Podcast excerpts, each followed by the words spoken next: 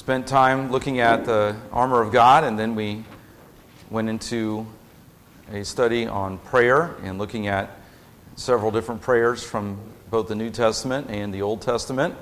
And then with Missions Conference next week, this will be our uh, final study on this particular topic for uh, the time being.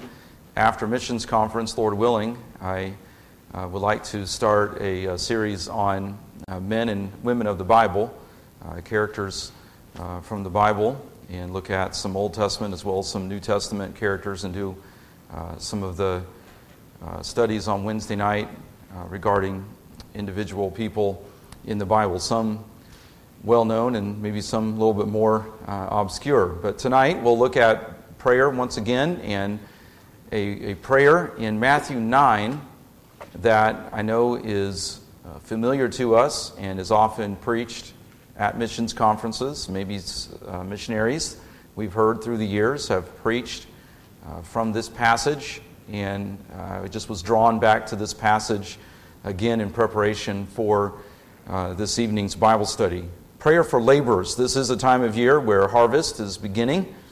We were driving around this afternoon doing some errands and uh, stopping by the church here and just some different things. And we saw uh, a big combine and truck and trailer out at one of the fields. Uh, driving around the other night, I saw there was a whole field that had already been harvested.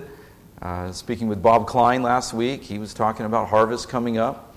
And I know that some of the, the harvesting doesn't take place for a while. I don't understand all the different stages. I guess it depends on what the crop is being used for and the particular uh, time that it's ready or it's ripe for, for the harvest. Uh, somebody would have to explain some of those uh, details to me. I don't know when the soybeans over here. Uh, I'm pretty sure those are soybeans. I think I know that much about farming, uh, that those are soy- soybeans. And I don't know how long it will be before those uh, get harvested or, or what exactly they are being used for. Uh, maybe some of you are harvesting in your gardens already, and you're canning, and you're uh, doing whatever you, you, need to do to prepare for the winter months or to sell uh, or to can. And so we are in the throes of a, of a harvest season, even right now uh, around here in the great state of Indiana. And so we're familiar with some of this terminology. So we see in this passage in uh, verse 36, we see Christ's compassion for the multitudes. Christ's compassion for the multitudes. Let's back up to verse 35 of Matthew 9. And Jesus went about all the cities and villages, teaching in their synagogues and preaching the gospel of the kingdom, in healing every sickness and every disease among the people. But when he saw the multitudes, he was moved with compassion on them, because they fainted and were scattered abroad as sheep having no shepherd. I couldn't help but notice in verse 35 where was Jesus? We know he's the Son of God, we know he's God in the flesh, but still, as a human being, where was Jesus? He was in the cities and in the villages. He was preaching and teaching in the synagogues and in the, the places that he went, and he was healing diseases and sickness. We see Jesus involved with people.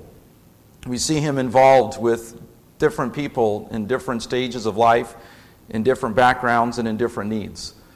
We see Jesus out and about among the people.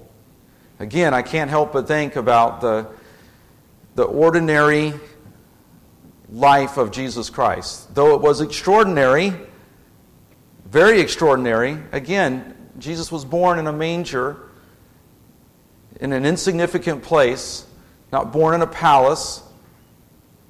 There was no funeral like what we have experienced. Maybe you've watched a little bit of the Queen's funeral. And I'm not saying that she wasn't a, a good queen. Uh, from what I understand, she was probably a genuine believer. Uh, from a testimony of Ian Paisley to a missionary in the United Kingdom, there appears to be a good, reputable testimony of her salvation.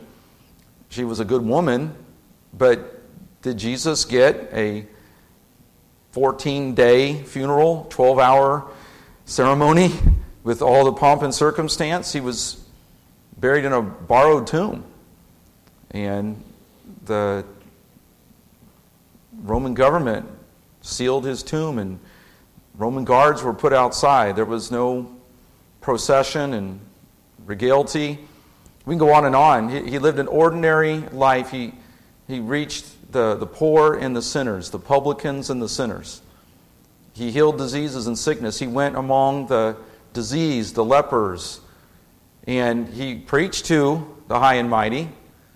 But many of them rejected him because they were too proud in their wealth and in their power and in all their pomp and circumstance. They were too proud to humble themselves and see their sin. We've been dealing with that in the book of John, seeing that very clearly in the book of John. And here we see Jesus out among the people. Where does our compassion come from?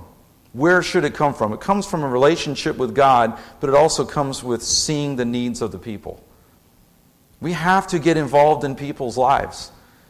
And sometimes it's hard to get involved in people's lives when they're not the nicest, don't smell the best, don't have the most money, don't have the, the greatest abilities, don't have all of the talent and all the money. Th- those sometimes are the people that are the hardest for us to get beyond ourselves and to be a servant to. Because we want, and the world teaches us, that you need to keep up with the Kardashians. That would be disgusting and perverted. But that's what the world teaches us. You got to keep up with the Kardashians. You got to keep up with the Insta influencers. You got to keep up with the social media lights and ites and whatever the famous celebrities and all that. That's what the world teaches us. You got to be like the superstars and the celebrities. You got to keep up with that lifestyle. That's your goal. That's success. But that's not what Joshua 1:8 teaches us. That's not what Jesus lived out. He took upon him the form of a servant, and we're to have the mind of Christ. And we see that. How did Jesus gain and increase in his compassion by being out among the people, preaching and teaching and healing and serving, ministering, even taking apostles, one of whom would betray him, and they were down to their last day fighting and arguing over who was going to be number one in the kingdom or number two in the kingdom. And, and yet, Christ continued to love and to serve and to preach and to teach. And it's a good example for us of how we can have compassion by getting involved in people's lives in the right way, not as a nosy busybody, and just trying to be a gossip and get into everybody's business. Not in that way, but getting involved in people's lives as a servant, as a, a way to meet needs. That's going to endear, it's going to engender compassion in our hearts. And we need that more and more. So we see in Christ's compassion, he sees in the multitudes that they fainted. We see that in verse 36, when he saw the multitudes, he was moved with compassion on them because they fainted and were scattered abroad as sheep having no shepherd. Fainted means weary, means full of fatigue, tired. And the primary application is that of the spiritual fatigue, the spiritual weariness. Come unto me, all ye that labor and are heavy laden, and I will give you rest, give thee rest. So Christ is full of compassion and he sees the spiritual weariness, the spiritual emptiness, the spiritual fatigue of the multitudes. And he has compassion. He sees their spiritual needs.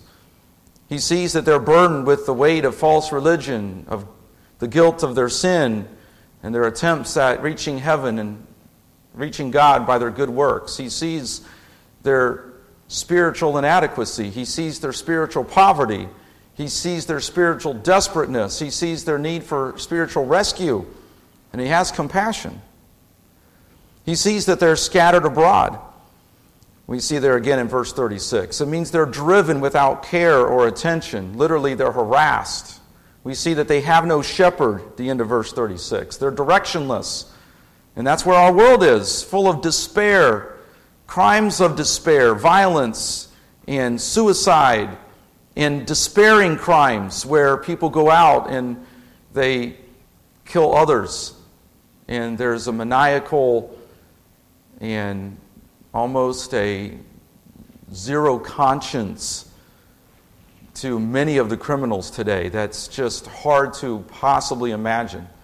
Some of the headlines that we see and the interviews that they do, and they talk about some of these criminals and the hardness of their hearts, the coldness, the callousness. There's a spiritual impoverishedness. And they are not beyond the grace of God. They still have to repent. And there's a lot of obstacles, a lot of stumbling blocks, a lot of sin to overcome. But the grace of God can still save that worst sinner. And Paul himself thought of himself as that worst sinner, didn't he? Because he saw, even as great a spiritual giant as Paul was, he saw how unworthy he was of the grace of Christ. And here's Christ seeing they're, they're shepherdless, there, there's no true spiritual direction. They're led in many cases by false teachers, false shepherds. We've been talking about that in the book of John, and many of the religious leaders had blinded the eyes of the people. We're thankful that we see groups getting saved. We see there are true disciples following Christ, and we see even as Christ preaches to the religious leaders who are opposed to him, we see some getting saved, and even among the Pharisees, the religious leaders, we know of at least Nicodemus and Joseph of Arimathea. But we see Christ's compassion, we see his burden for the lost. He sees the spiritual emptiness and exhaustion. He sees that they're scattered abroad, they're, they're harassed in a sense by their own sin. There's that despair, there's that guilt, uh, there's all of the consequences of sin that are, that are heaping up in their lives. And again, there's no shepherd, there's no spiritual direction. He sees their need for the truth. He sees their need for the gospel. He sees their need for repentance. He sees the answer and he knows what it is and he's preaching it and he's teaching it. And we see the love of Christ. We see the love of God in this compassion, in this desire to give them the truth, to give them the gospel, to give them the answer that will rescue their souls, that will meet their spiritual needs. Man's greatest need is forgiveness man's greatest need is spiritual rescue from his sin. And then we see the expanse of the harvest. We see in verse 37 that then saith he unto his disciples, The harvest truly is plenteous. The harvest is plenteous. There is a full harvest. This is a little bit redundant, but it's, there are many needs. There are many, many, many people without the Lord. And I don't have all the statistics, but there are billions of people who do not know Christ. And there are billions who have not even heard the name of Jesus.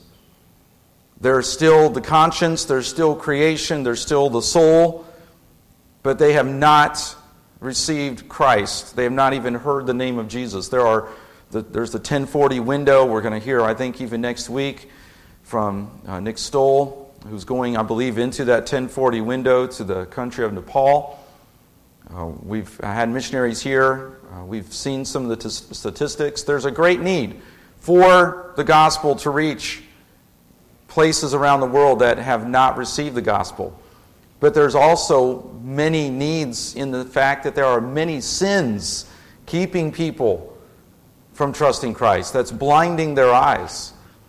And sadly, many of those people, even now, there's a growing number of people right here in the United States who have no clue about God or Jesus or the Bible.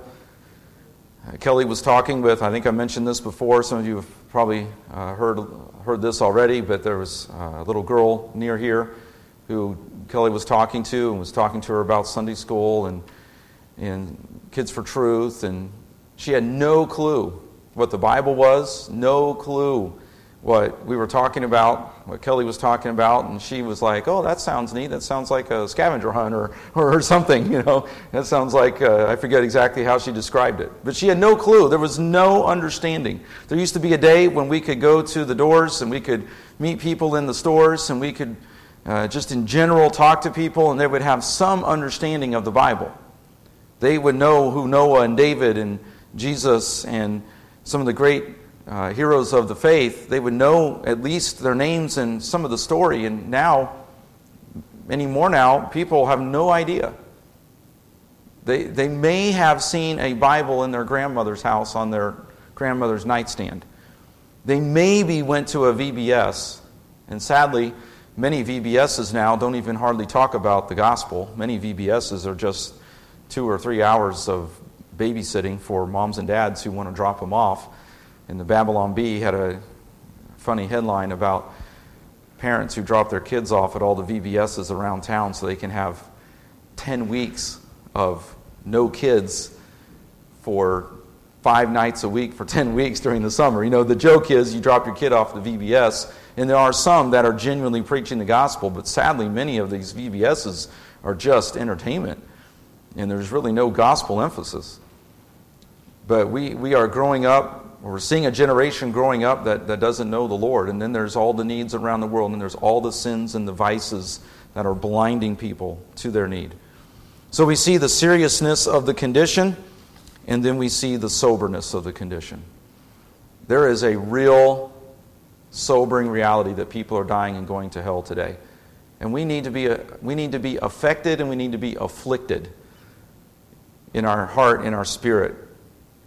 That though those unsaved people, and there are politicians that when I see their face on the screen, they, I struggle in my flesh because they just seem to be the embodiment of evil. There are celebrities who every three months they have to change their pronouns.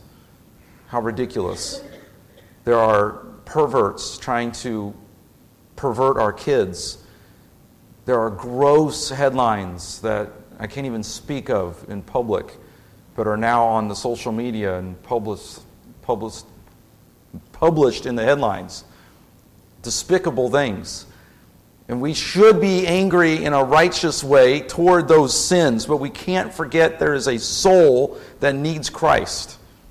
And it's hard to separate that sometimes because we want to keep our kids safe, we want to keep our minds pure, we want to protect, and we have to, in some ways, shelter.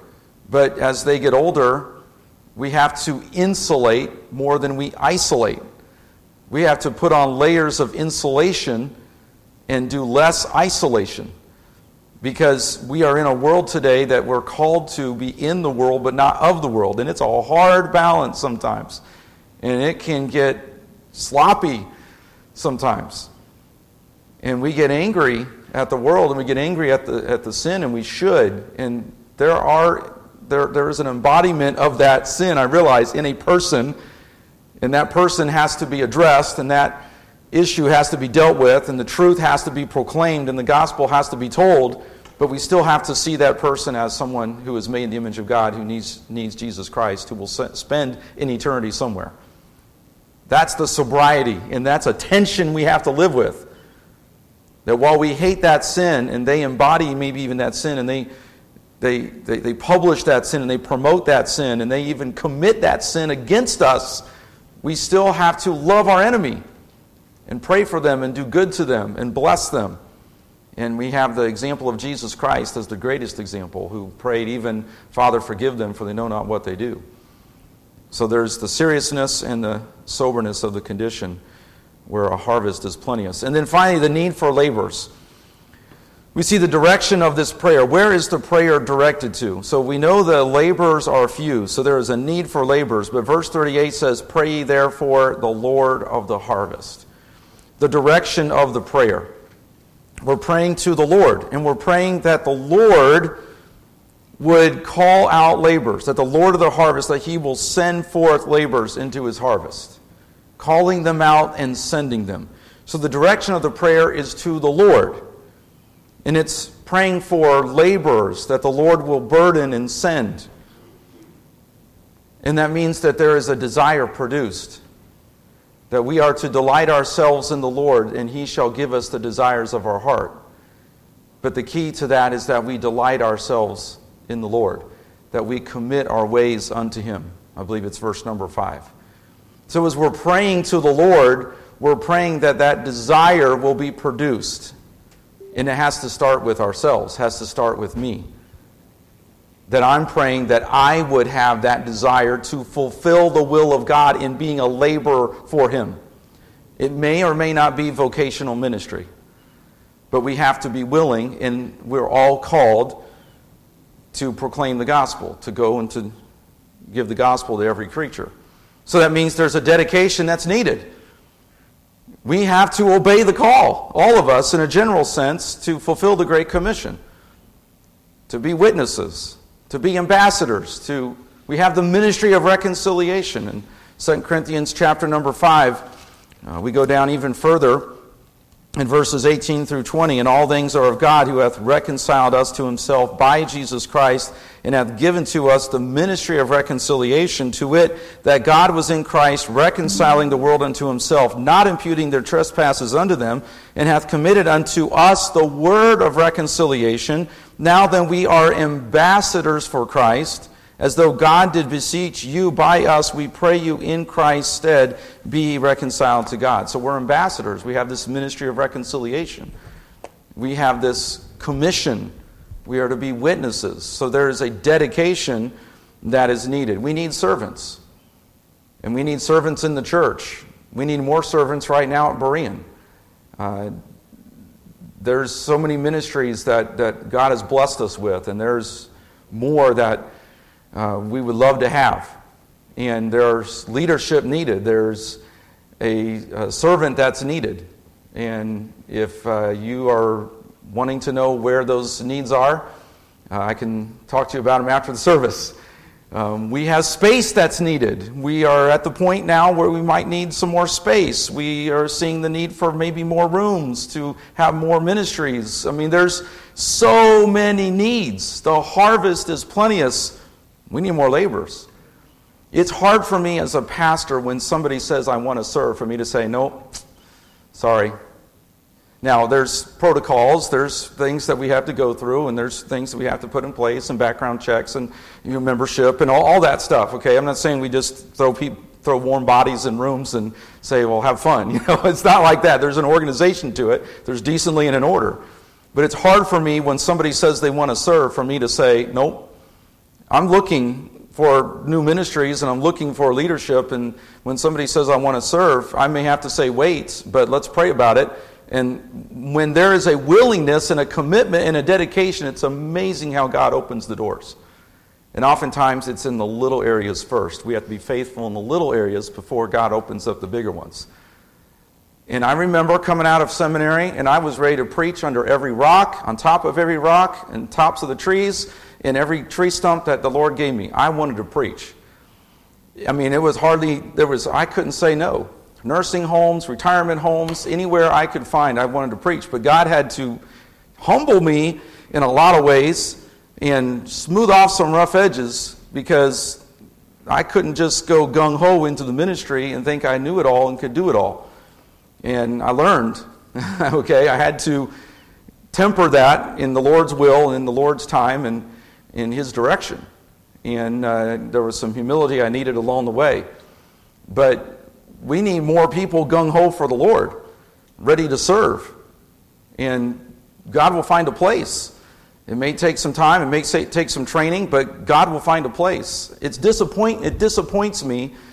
And I loved how Dr. Bob III would talk about frequently don't graduate from Bob Jones University and move into a house in Greenville and multiply the alumni in Greenville. Go out and find a place to serve. Go to a local church somewhere and serve the Lord. Get plugged in. You may not be called to vocational ministry, you may be called to technology or business or medicine, but go find a little local church and get plugged in and serve. And I talked to a man out in Utah. He said, I was one of those guys. We were in the same chapels, and I heard Dr. Bob, and he said, I'm out here in Utah because I felt like God was calling me to go and to help a little local church. And praise God, he was still there 20 years later serving. And I am so thankful for that. And I'm praying that the Lord will bring one of those families here. And we'll say, I want, I want to come to Lafayette, Indiana and help the, serve the Lord here at Berean Baptist Church. And I've got two little kids and uh, school bills, but I want to serve the Lord. I'm praying that God will give us one of those families. I'm burdened for that. Because there is much work to be done for the Lord, and there is a lost and dying world all around us. And there's a soberness and there's a dedication that's needed. And I can't help but be burdened for a missions conference next week because there is a burden that we need for the lost. I am not here as as a pastor because of anything that I have done. What was the prayer? Prayer for laborers. I know for a fact that my mom and dad prayed for me. knowing that it might take it may take me and the grandkids away from them. I remember a phone call with my dad when I was explaining to him my call to the ministry. One of the few times my dad broke down in tears. But I said, Dad, I'm called to preach. And he said, That's okay. You go where God wants you to go.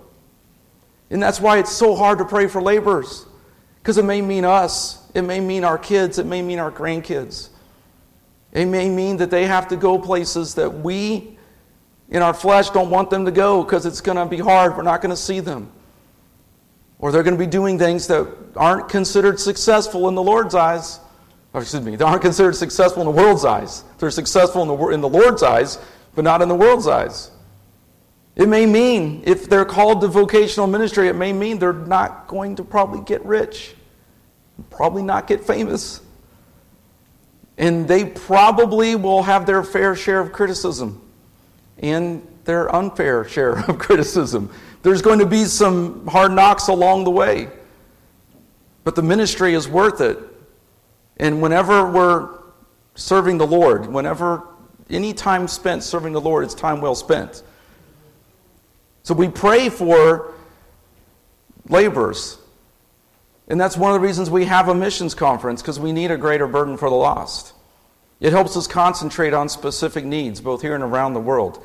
It may mean a call of our own life to vocational ministry, to missions. It may mean our kids or grandkids. It may mean that there's somebody right here at Berean Baptist Church who is under the impression from the Lord to go into vocational ministry, to serve the Lord in missions or in preaching or in some ministry full time, in a vocational ministry. That would be a privilege and an honor for us as Berean Baptist Church to be the sending church for a missionary family, to lay hands on them like the church at Antioch. That would be a wonderful thing. I've been a part of those services, and I tell you, they get you exhilarated when you have an opportunity to walk through and put your hands on and pray for a, a missionary family that's being sent out. And when we see on those prayer cards, sending church, wouldn't that be a great day to see Berean Baptist Church on there? as one of our young people, one of our families goes out and serves the Lord. And it may mean that they're far, far away, it may mean that they're close. We don't know. But a missions conference expands our knowledge and our understanding of missions. We're going to learn things next week. We're going to see things next week. And I think Dr. Airwood's going to share things about, about Ukraine and Slavic Baptist Mission that don't make the headlines. That Fox News and Conspiracy News Network and all the other networks, they don't share or I'm sorry, that was the Communist News Network, um, whatever that news network is. And the, all the other ones, they don't share. And even the conservative news networks often leave out the gospel and the ministry of, of Christ and the church that's going on around the world. All the, many, of, many of the conservative, even the conservative news networks, are more concerned about the politics and the humanitarian needs and the social gospel. But we're going to see needs and we're going to gain an understanding and a greater knowledge of missions, and then we're going to see God's providential work of saving the lost. We're going to see the heart of God for evangelism. And that's one of the reasons we're having a missions conference. I know it's going to take some time. I know we're going to be weary at the end of the week, but it'll be a good weariness. And we want to be gracious hosts, and we want to uh, have the Lord do a work in our hearts. So, this is a prayer, a prayer uh, that each of us must have, and it, it, it has to start even with us in this prayer for laborers that, Lord, where would you have me serve? What would you have me to do? Where would you have me to go? And if it means my children, if it means my grandchildren, that's okay, Lord. They're yours anyway. And may the Lord bless uh, our outreach and our ministry here in Lafayette to his honor and to his glory. Let's pray. Lord, thank you for your word. Thank you, Lord, for our church. Thank you, Lord, for what you are doing in our midst. Lord, I pray that you will burden our hearts for the lost, give us opportunity, divine appointments, give us Lord, the privilege of seeing people saved, and Lord, in your time, in your plan, in your providence, Lord, may we even see uh, some young people, some families called out even uh, from our midst. And Lord, we pray that you will do your work in our lives, guide and direct in the remainder of our week. Pray for safety and for strength, and help us to be faithful in serving you. In Jesus' name we pray. Amen. Thank you for being here. Have a great rest of the week, and we'll see you, Lord willing, on Sunday.